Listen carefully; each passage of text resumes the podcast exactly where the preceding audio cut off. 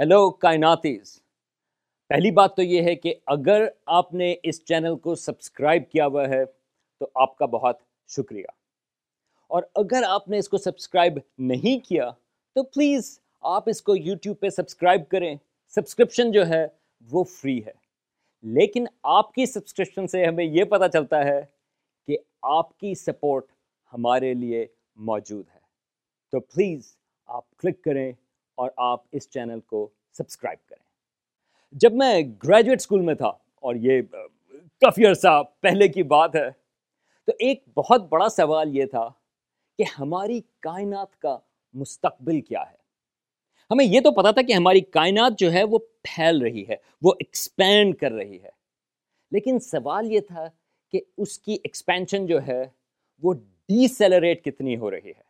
ہاں، ہماری کائنات میں مادہ ہے، میٹر ہے، تو ہمیں یہ تو پتہ تھا کہ وہ ڈیسیلریٹ کرے گی، لیکن اس کی ڈیسیلریشن کی سپیڈ کیا ہے؟ تو آپ سوچیں کہ وہ کتنا بڑا سرپرائز تھا کہ جب اسٹرانومرز کو یہ پتہ چلا کہ ہماری یونیورس نہ صرف ڈیسیلریٹ نہیں ہو رہی بلکہ وہ ایکسلریٹ ہو رہی ہے۔ اس کو اسٹرانومرز کہتے ہیں ڈارک انرجی۔ یہ ہے کائناتی گپ شپ، اور میں ہوں سلمان حمید۔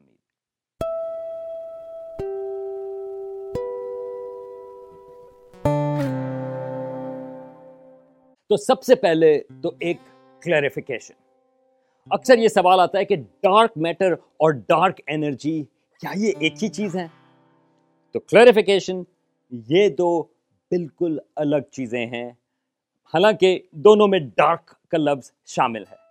ڈارک میٹر یہ ایک ایسا مادہ ہے جو میرے اور آپ جیسا نہیں، لیکن صرف گریوٹی سے وہ انٹریکٹ کرتا ہے اور ہمیں نظر نہیں آتا، اس لیے وہ اس کو اسٹرانومرز کہتے ہیں ڈارک میٹر۔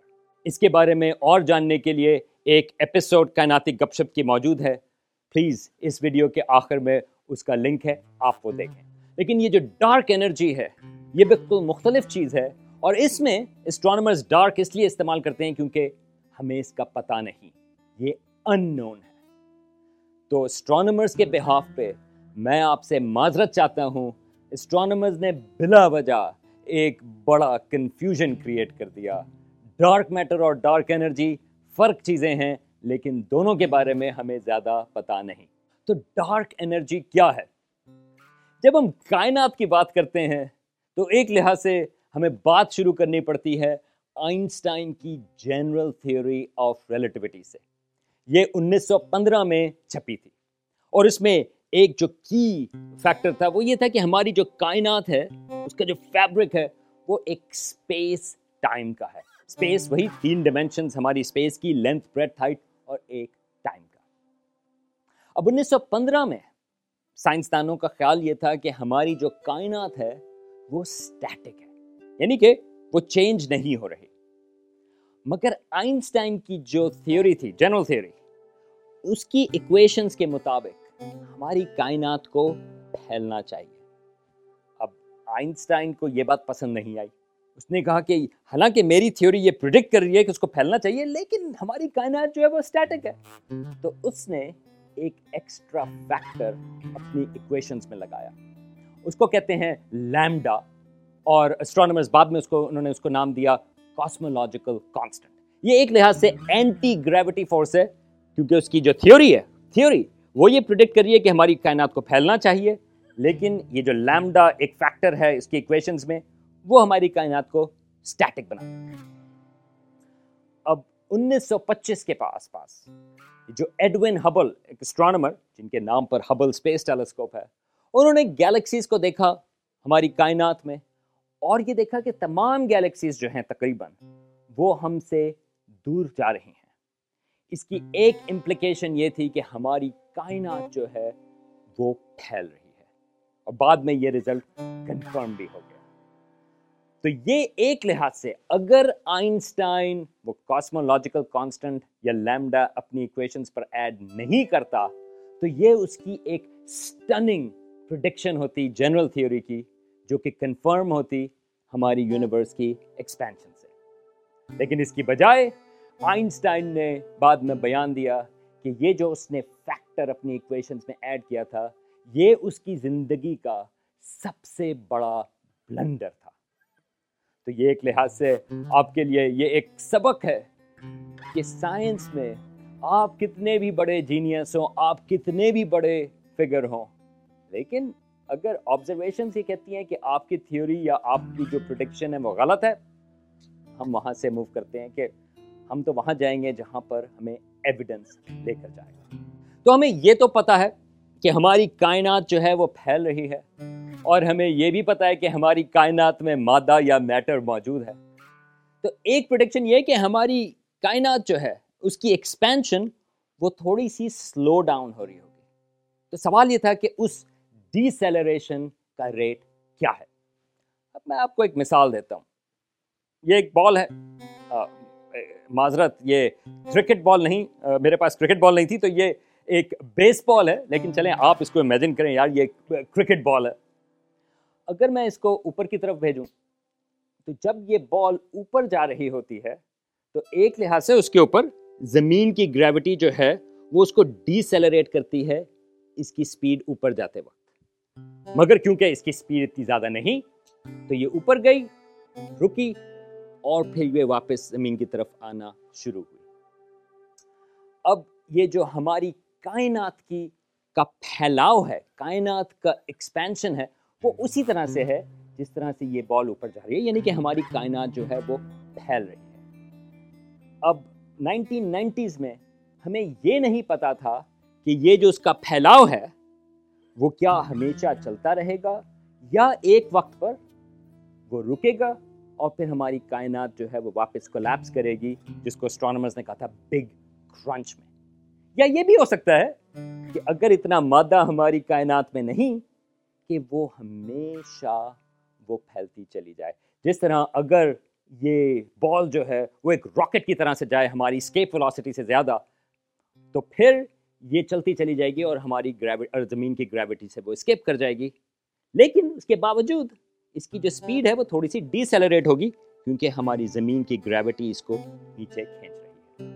تو اسٹرانومرز کے لیے یہ سب سے بڑی مسٹری تھی نائنٹین نائنٹیز میں, اور دو ٹیمیں جو ہیں وہ اس کا جواب تلاش کرنے کی کوشش میں تھی. تو اسٹرانومرز نے اس کو کس طرح سے اس کا پتہ کیا. اب اس کے لیے آپ کو یہ پتہ کرنا ہے کہ جو کہکشائیں ہیں ہماری کائنات کے دور, ان کی ایکسپینشن کی سپیڈ کیا ہے, اور یہ پتہ کرنے کے لیے ہمیں یہ پتہ کرنا ہے کہ ان ان کی کہکشاؤں کا ڈسٹنس ہم سے کیا ہے. تو اس کے لیے اسٹرانومرز یوز کرتے ہیں ایک ڈسٹنس میجرمنٹ ٹول, اس کو کہتے ہیں ٹائپ ون اے سپرنووا. یہ اس نام کو چھوڑ دیں, بیسکلی یہ ٹائپ ون اے سپرنووا جو ہیں یہ ایک چھوٹا ستارہ ہے یا کور ہے, وائٹ ڈوارف. وہ ایکسپلوڈ ہوتے ہیں, اور وہ جب ایکسپلوڈ ہوتے ہیں تو کچھ دنوں کے لیے وہ جو ایکسپلوڈنگ ستارہ ہے وہ تمام کہکشاں کے ستاروں سے بھی زیادہ برائٹ ہو جاتا ہے. تو یعنی کہ اس قسم کے جو سپر نووا ہیں یہ ہم بہت دور تک ہمیں نظر آتے ہیں, اور یہ ایکسپلوژنز, یہ جو سپر نووا ہیں وہ ہمیشہ ایک ہی طرح کے ستاروں سے بنتے ہیں.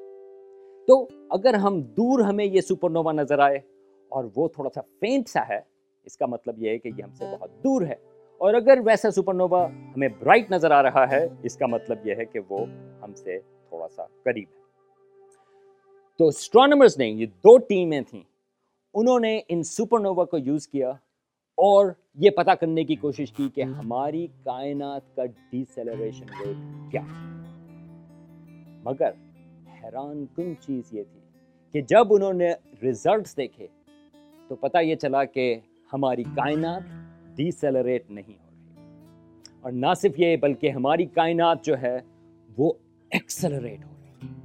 یہ ایسے ہے کہ جیسے اگر یہ بال ہے اور جب میں نے اس کو اوپر پھینکا تو نہ صرف یہ کہ وہ ہلکی نہیں ہوئی بلکہ اس کی سپیڈ جو ہے وہ تیز ہوتی چلی گئی. یہ بے حد حیران کن نتیجہ تھا اور بے حد ان ایکسپیکٹڈ, اور اسٹرانومرز نے جسٹیفائبلی اس کے بارے میں کافی اسکیپٹیکل تھے, لیکن پچھلے بیس سالوں میں اس کے بارے میں کافی ریسرچ ہوئی, اس کو کافی ٹیسٹ کرنے کی کوشش ہوئی, اور اب اسٹرانومرز کا خیال ہے کہ واقعی یہ رزلٹ جو ہے وہ واقعی یہ بتاتا ہے کہ ہماری کائنات جو ہے وہ ایکسلریٹ ہو رہی ہے.